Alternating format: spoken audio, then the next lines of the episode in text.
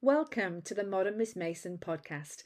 I'm your host, Leah Bowden, and over here we learn from, celebrate, and lean into the teachings of educator Charlotte Mason, whilst focusing on how they truly impact a 21st century expression of childhood, motherhood, and education.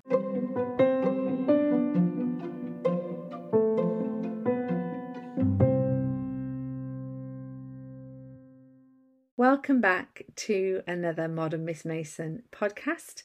Here we are, week two of season six, and it is a great one today. I know I'm always going to say that, but as I was editing this podcast, I was truly moved and really inspired by our guests' stories and the ideas that we are left with after the conversation. So I shall come back to that in a moment as I introduce him. Uh, but I, I, don't know what kind of week you've had. Here we are in at the beginning of October. We've had a good few weeks in our house anyway of getting into the rhythm of a new school term and work rhythm and kind of getting everybody to where they need to be at various points in the week. And it doesn't look like I planned, you know, I, am sure some of you can relate to that. Um, at the end of August, beginning of September, I sat and did a whole uh, big plan. And I always print out light schedules just so we can visually see something. I, I am a visual person. I need to see what's going on. I have menu boards up on the wall. I have um, lists up. I, I just, I am that kind of person. So I had this plan. I had all these wonderful plans. And three, four weeks in, whatever it is now, three weeks in, it doesn't look like the plan at all. so many things have changed because reality, the reality of driving kids to different places and, you know, having teenagers and older children at home, home educating, and other kids out at work, and, you know, the timings and the sleep required and the meals. And I, even after all these years, I was unrealistic in my plans. So, you know what you do? You just have to pivot, don't you? You just have to change them, tweak them. Just some little adjustments can change your perspective, can help you feel less frustrated. And I really encourage you today, if you are feeling like I'm behind already and I never get everything done, then it's time to take some things away because you are overloading your your schedule, your lists, your expectations. So let's lower expectations. let's take some things off the lists. Let's uh, let's adjust the schedules, keep them looking real, and that's what I've done. I have gone back to what I planned, and I have taken my own advice, and I've probably stripped away um, like a third of it, maybe. And now I am sat talking to you guys, looking at my personal, like, how does my week look? And it is simple and realistic and I might actually get some stuff done. So that is where I'm at. And um, I hope that gives you a little bit of encouragement and some inspiration if you are feeling the same way. Well, guys, I'm not sure how many of you are really have really dug into um, the kind of products and services I have available over here on Modern Miss Mason. But one of the things I do regularly is coaching, one on one coaching. Um, and it is i think i have to say it's probably one of the fa- my favorite things to do. In fact i open my book my book that comes out modern miss mason january 2023 it's coming soon. You can pre-order it. I open the book with a coaching story with uh, you know literally sat on zoom talking to a mother. And i love it because i get to meet you we get to share real stories I get to draw from um, my many years of home educating, studying Charlotte Mason, but also my years of training in leadership.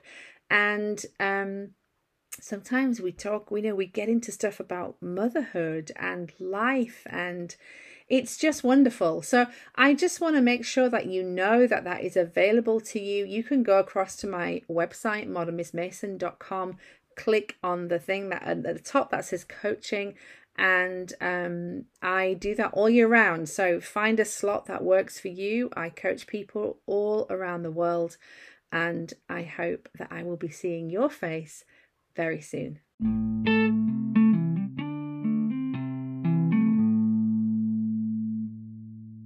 Today I am thrilled to introduce you to our guest, Daniel J. Carver. Dan is an actor, a writer, a producer, an artistic director. He's a husband and also a father, and I know that you're going to love this conversation today. Dan was recently in a Royal Shakespeare Company production, and as watching kind of that unfold for him, I thought he would be a great person to have on the podcast to talk to the community about Shakespeare, about acting. Um, but we don't just get that. He doesn't just talk about Shakespeare. We actually talk about his story of origin, how he um, you know, when he started to feel like he wanted to be an actor and what his teachers thought about that. He talks about his parents and their part in his story. He does talk about his experience um, with the Royal Shakespeare Company. He gives us some great tips with Shakespeare for learning it, memorizing it, and, you know, using our bodies and practicing it. It's a brilliant conversation. And there's a great story in here. Uh, one of those stories where, you know, a teacher says you are gonna, you're not gonna come to anything. You are not. This is not gonna happen, and um, you know, you show them. How many stories like that have we heard? But Dan's story is different as he gets to meet the teacher many years later. So listen out for that story. Guys, if you love this, please share it. Please share it on social media. I'd love more people to hear about Dan his work and the Modern Miss Mason podcast. Um, you can also click on those five stars and leave a review. Uh, that would also be amazing, not just for me and Dan, but also it tells and helps other people find the podcast. Okay, let's jump in. Here's my conversation with Daniel J. Carver.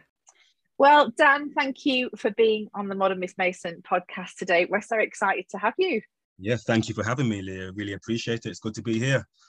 Well, we do have to say to the audience listening that we are recording um, on the hottest day of I think it's probably like the hottest day in history ever, ever in the UK. Yep. Actually, it is. It is. So, yeah. so if we, if if the listeners do hear kind of wind blowing through because doors are open or everything, just please excuse that. But we are trying to keep as cool as possible in a non-AC culture. But it yeah. is great to have you. So, um, oh, why don't you um, tell everybody a little bit just about yourself, your family, just to get us going? You know, introduce yourself. Yeah, so um, my name's Daniel, um, Daniel J. Carver. I'm an actor, a writer, I'm a producer, and I'm the one of the founders and the co-artistic director of Right to Passage Productions, which is a production company I run with my wife. Um, it's my wife's and myself's 10 year anniversary. Um, Thursday just Happy gone. anniversary. Thank you, That's thank great. you. So just been celebrating that. And we've got a lovely little one year old son called Ethan Jeremiah, who is just keeping us on our toes. He's gorgeous. Oh, thank you. He actually had his set of immunizations today. He had two in each arm and one on um, each leg, and that was just horrible to see today. So, oh, on a hot you know, day as well. On a hot day like this, so he's just resting up at the moment. Um, but yeah, that's me essentially. I'm a creative artist through and through. I've been performing since I've been six years old. I'm 40 next year, and yeah, I've, I just love everything to do with creativity. And I always say to young people when I'm speaking to them motivationally is that drama, film, and theatre saved my life. It transformed my life, and I believe it has the power to do the same in other people's lives. And that's why I'm a massive advocate of using the arts to explore, to create, and to have fun. Wow, that's amazing. We want to hear more about that. Okay, yeah. so take us back then. You just said you started out um, acting when you were six years old. So tell yeah. us the beginnings. Like, what, how did you know this was a thing that you could do? Did you have people in your family who were examples of that? You know, tell yeah. us your beginning story. The origin, yeah. So my um, I come from a, um, a Christian background. So my dad was a pastor. My my grandparents were heavily involved in the church. My aunties used to sing. So I suppose I, I've seen my family on stage talking and singing. Um, but when I was six years old, I used to be quite a, a shy child, and my mum is my mum really who kind of pushed me towards the the acting and the creativity side. Um, so as a six-year-old um, boy, I went to study verse and prose and poetry, and that just really opened up my eyes and my horizons to language and text and performance energy, I suppose. And that carried on through primary school, through the nativity, doing the Easter story, into secondary school as well. I did a bit of drama there, and I didn't do that well at uh, school, to be honest, Leah. I struggled at school um, right. academically. It was hard for me to engage, but when it came to things creative, I I really excelled. And yeah, after school, um, in fact, I've got a, a, very powerful story actually because I've just finished with the Royal Shakespeare Company, and it was during my school years where I really wanted to become an actor. Myself and my dad were watching The Green Mile one day. I'm wow. not sure if anyone's seen The Green Mile with Tom Hanks. Yes. Um, but we was watching that one night, and we were both in floods of tears, Leah. And oh. and I was like, Dad, I, I want I want to be able to do that. And he was like, Do what, son? I went, I want to be able to bring people to different emotions through through how, how we're feeling now. And he was wow. like, Dan, well, go and do it then. So the, the, next day, I was probably about 17. I went to school, went to the head of drama. I said, Mr. Neil, I want to become an actor. He goes, right, this is what you've got to do. You've got to audition for drama schools. You've got to get a contemporary piece of text. You've got to perform and a classical piece of text. And yeah, you got to audition. And that was the, really the first time I ever auditioned.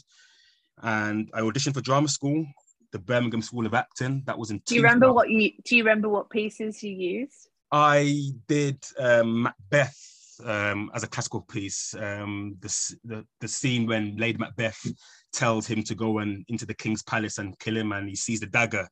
So yes. is this a dagger which I see before me, the yeah, handle towards my hand? That was the the classical text, and I think I wrote my contemporary piece actually. It was wow. called Queen's Head, so I wrote that myself, and I just performed it and I got a scholarship to get in um, to train for three years uh, and in acting.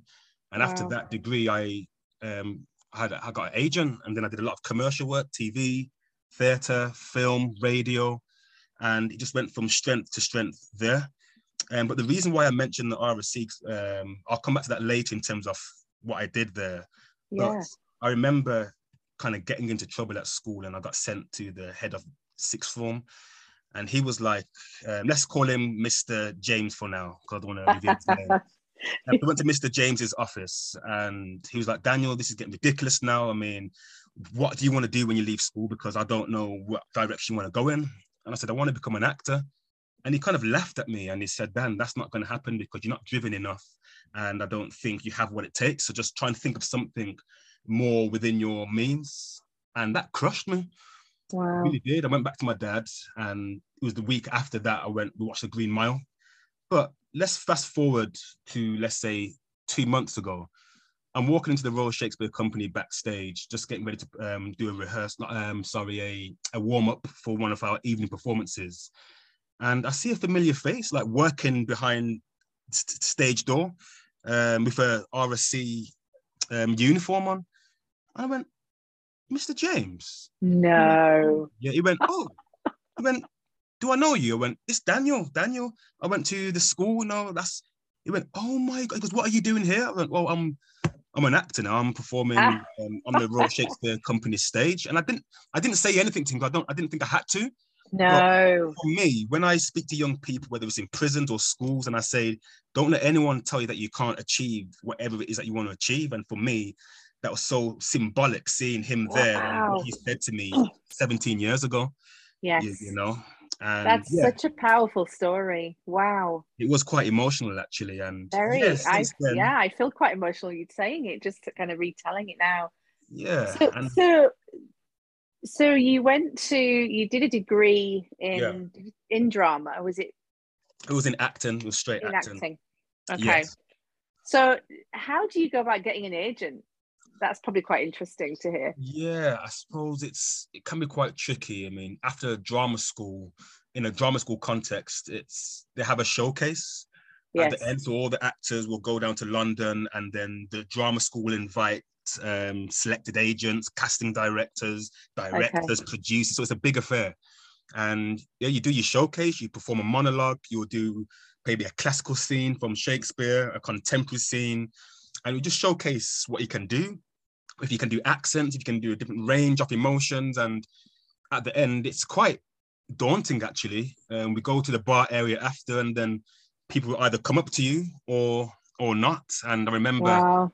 after that day, there was about twelve agents that came up to me and they were interested, and I had a few meetings the, the week after with these different agents, and yeah, I chose one that I felt was right to represent me. And not everyone gets an agent after drama no. school, and I I always say to young actors don't it's not the be all and end all if you do not get one after drama school because it's about the work that you do prior to drama um, yeah after drama school and leaving and your commitment and your dedication to the art but yeah that's how um, it happened for me after drama school had a meeting and okay. i found the right one to yeah represent me so so the writing and producing it was yeah. that part of your study as well because obviously that's part of the package for you and you're obviously yeah. very gifted but did how did that start to build?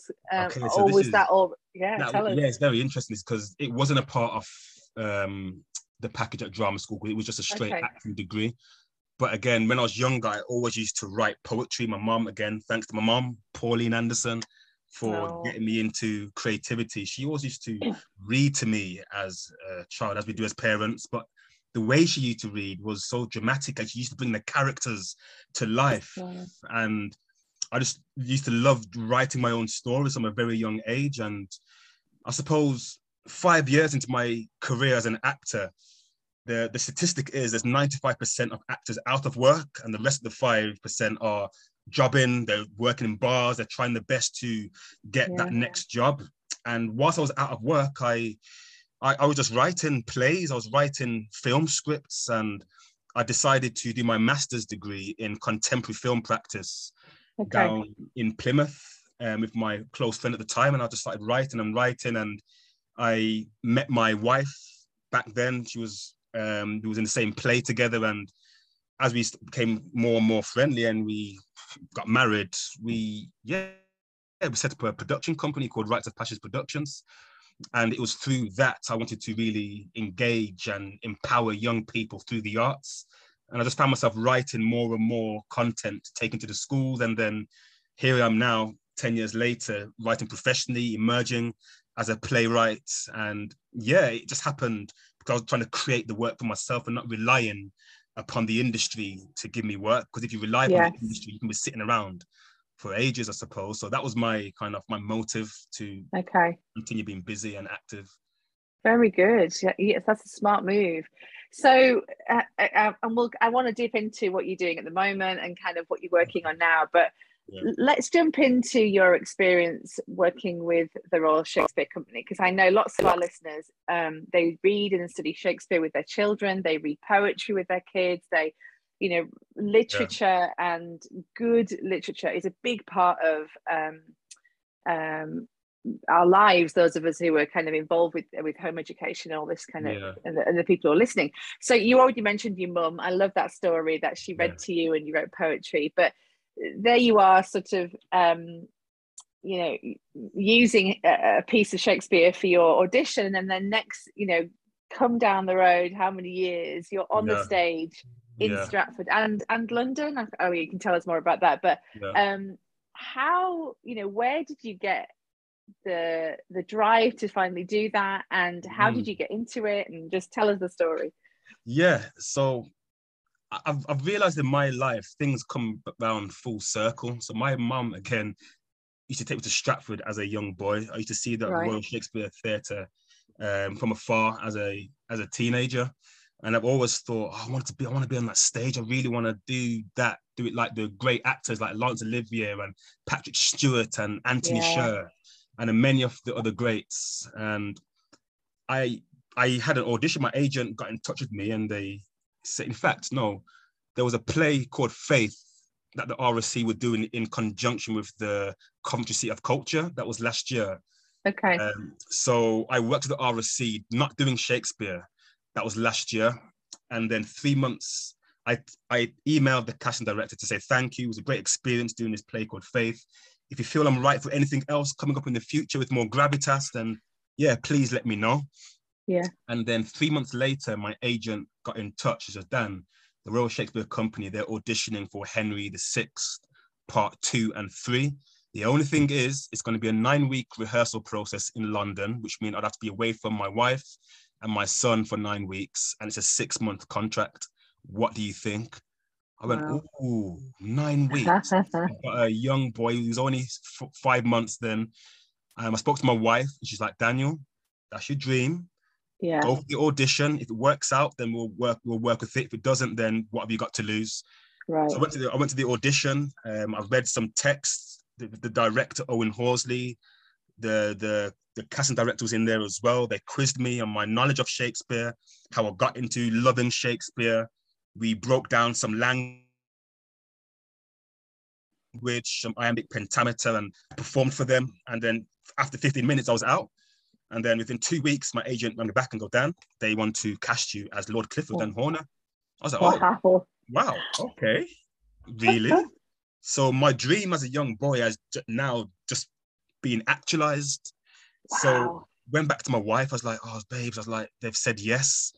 But now we've got to deal with me being away for nine weeks, and I got yeah. we've got to get the finance right and the contract and all the business stuff had to get sorted.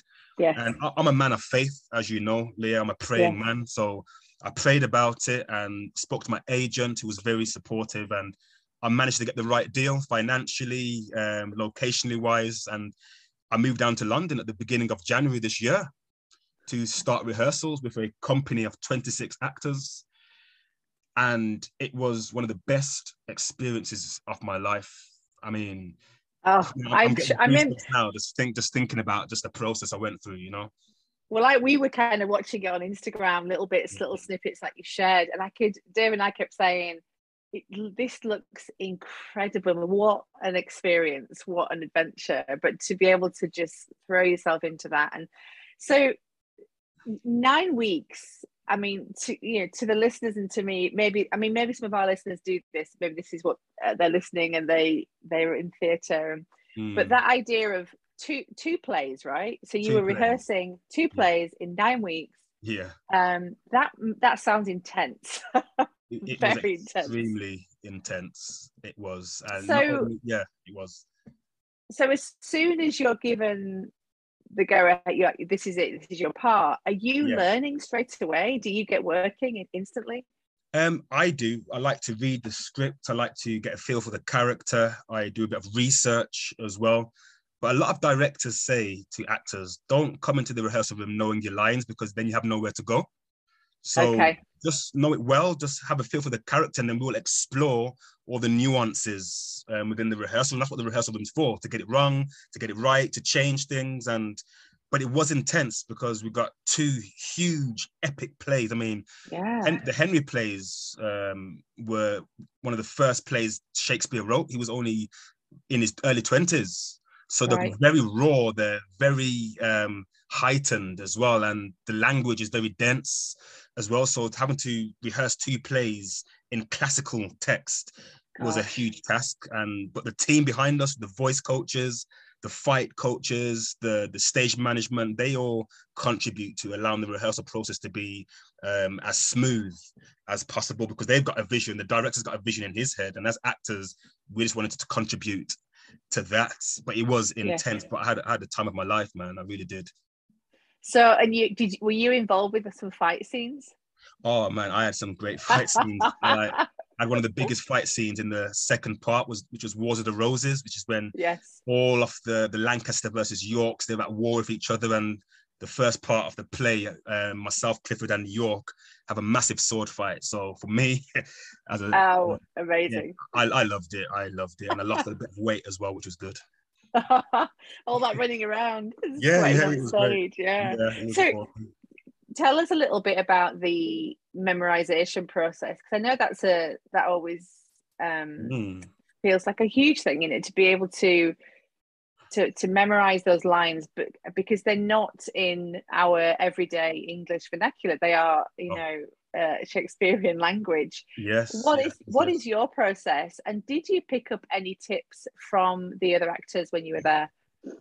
Yeah, so um, every actor has a different process, but there has to be a, I suppose, an understood process when it comes to learning classical text. And That's why the Royal Shakespeare Company are renowned for what they do. You know, we have voice coaches, we have um, Shakespeare Gym every Thursday to kind of break down text and to not only understand it, but as we're speaking it for the audience, for them to understand, understand what we're saying and it to sound like it's everyday language. So that's a task in itself. Um, but in response to your question about the learning of the lines, my process is to read and to understand what the character's saying, it's the thoughts and feelings for me, because as human beings, we say something because we think it first. Sometimes yeah. we don't, and some people can get in trouble for the same thing without thinking about it. yeah. But in the context of language and and re- rehearsing lines, I look at what's the thought process of what the character's saying.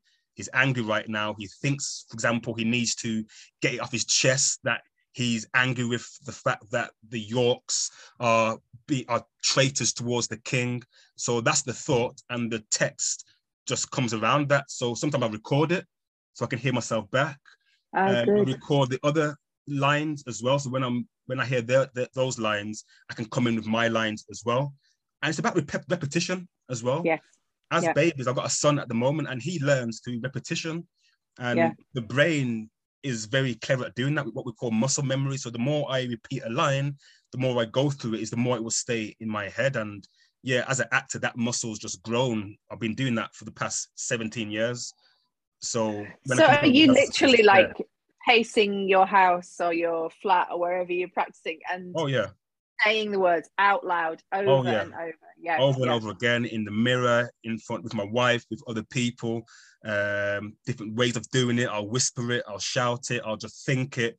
All the ways i can just implant it in my brain because when you're on stage you want to become second nature. You don't want to really be thinking about the lines. It needs to be there and that process of nine weeks helps those lines to embed in the actor's brain. Wow. Gosh, incredible. And did you, I mean, did you pick up anything else from being around Shakespearean actors? You know, did you learn anything new from anybody else, or did you find that your your skills were strong enough to be able to go into that environment? Oh, I'm always learning, Leah. So I mean, there's yeah. um, a few actors they were so great at what they do, um, but there's an as an exercise. So if you got a piece of text and you break it into, if you break it down grammatically, every caesura or full stop or every change of thought, they will, will change direction. We'll walk it, so we could be on our feet, we'll be walking around the room, speaking the text, and every time there's a comma, we'll change direction and change wow. direction again. So you can get the different um, pauses and the, the thought processes and the, and the and the silences that the actor has or the character has, sorry, when you're doing a, a monologue. And that really helped just to break down and understand what is this character actually saying.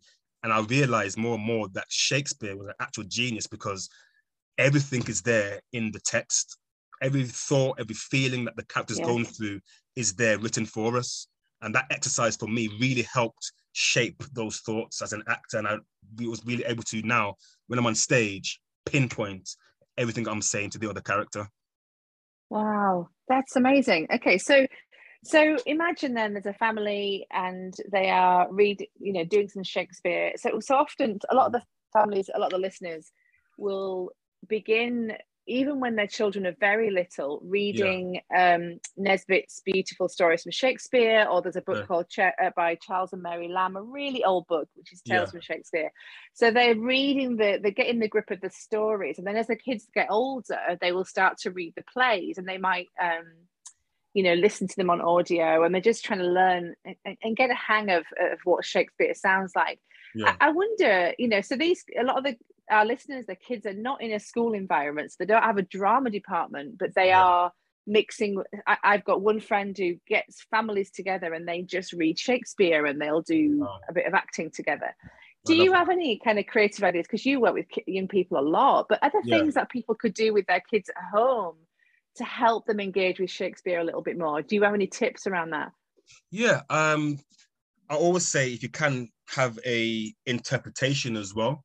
Um, so you have the actual original classical text, but then you can always find the interpretation or a summary of what is actually being said in modern day language.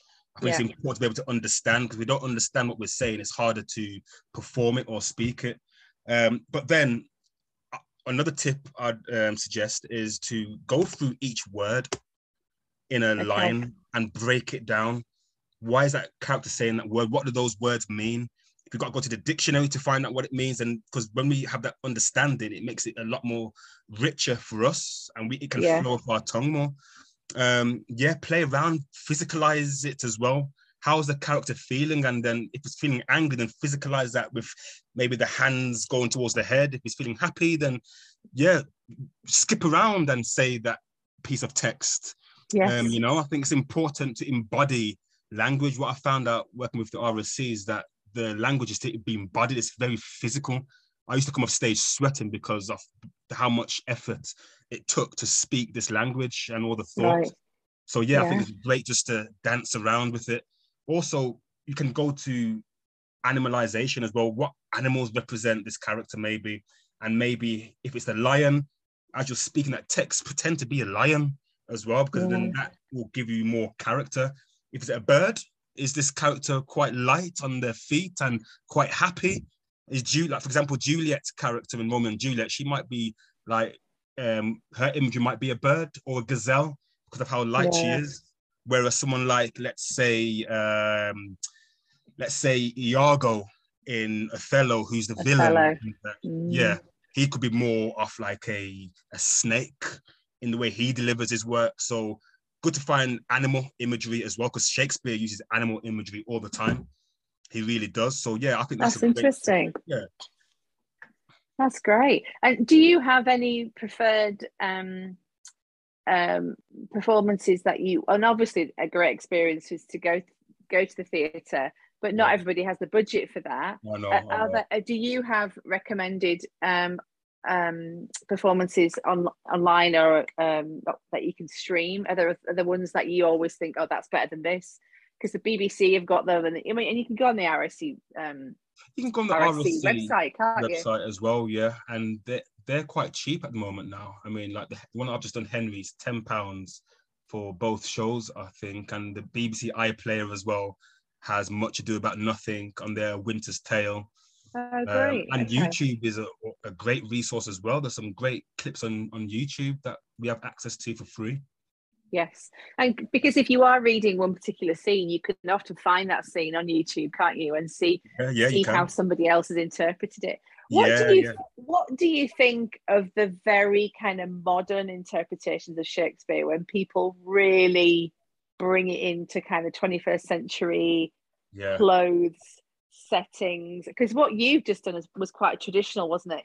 yeah. We did it medieval. We went Med- all the way in. medieval. Okay, yeah, so yeah. how how do you feel about the the, the other kind of ways of interpreting? I, I know some people just don't like them. Yeah, some So- people don't. No. I'm torn between the two because um, after we finished Henry, they've done Richard III, which is the last of the history cycle.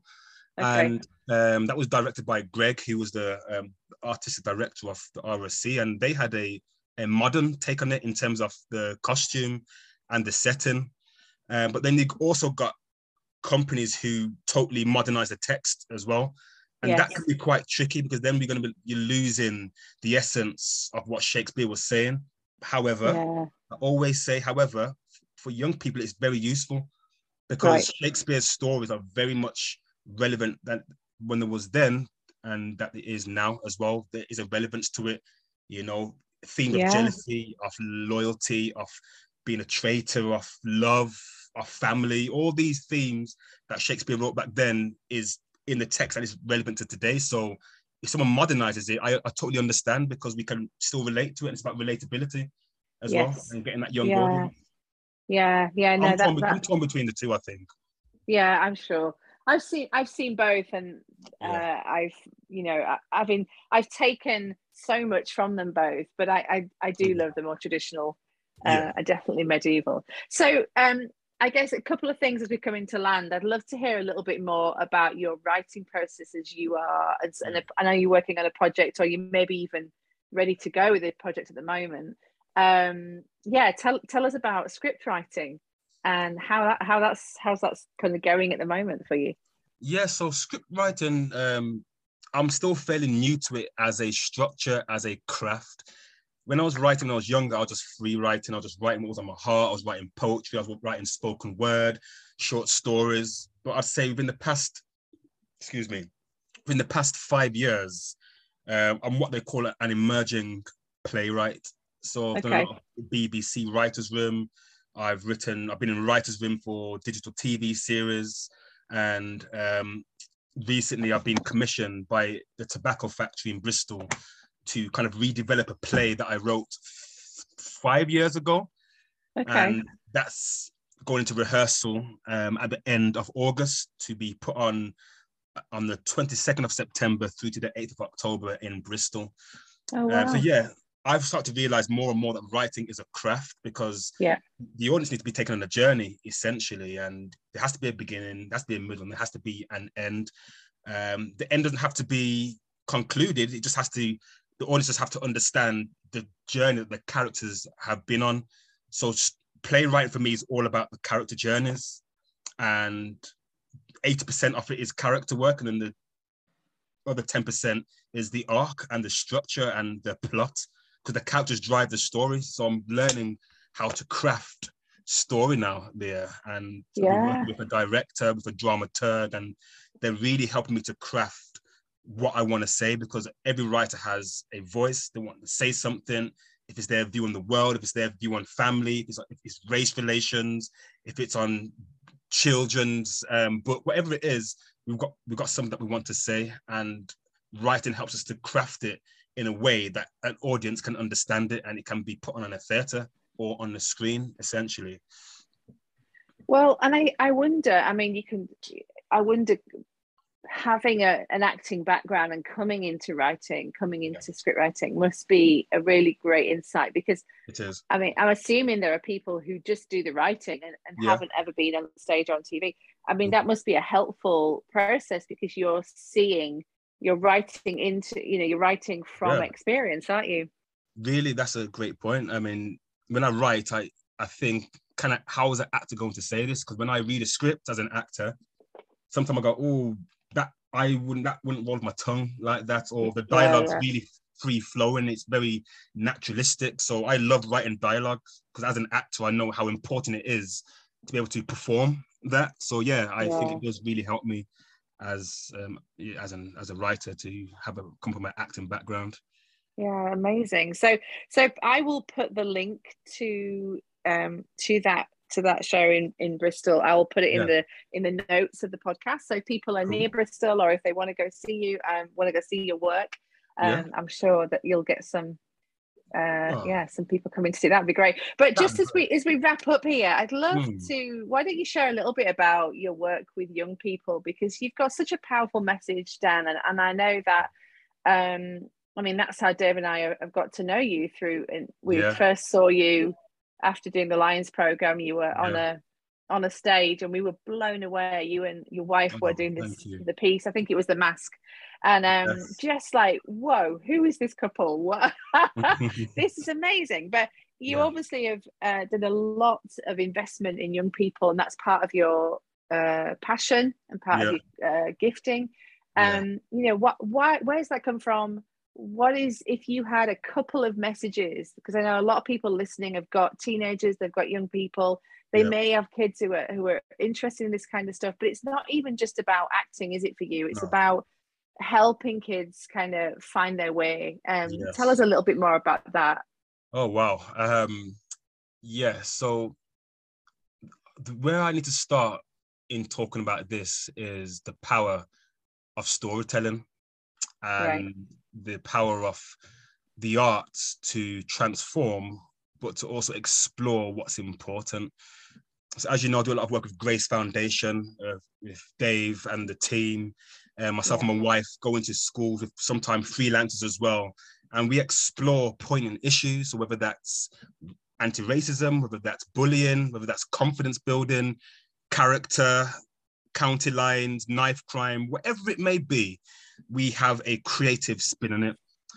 And what I've realized there with creativity, it unlocks a different side to young people because they're so used to sitting in the classroom and having a, a quite rigid way of learning. And I'm not saying that's wrong. Um, everyone has different learning styles. But when we come in with a creative creative method, it unlocks something in their brain to ask questions, to come out of their comfort zones. So, for example, if we're looking at um, confidence building with year sevens who've just joined school and they've got to navigate this whole world of this big school. And we come in with a creative response and allow them to explore their thoughts and feelings. We start to hear them, start to hear their voices, Leah. We're yeah. putting them in the driving seat. We're speaking their language and they're able to understand and kind of process what they're going through um, as well. And I, I use the metaphor of the mask as well.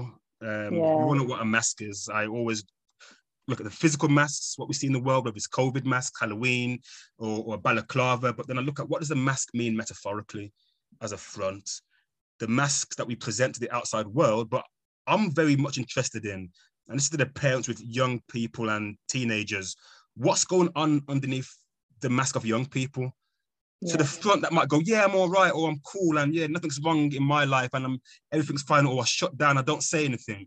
How do we uncover what's going on for them underneath those yeah. thoughts and feelings when they do get sad, when they do get depressed? Sometimes when we are talking about mental health, when we are talking about low self-esteem, how can we tap in to that realm underneath the mask and help them to kind of process that?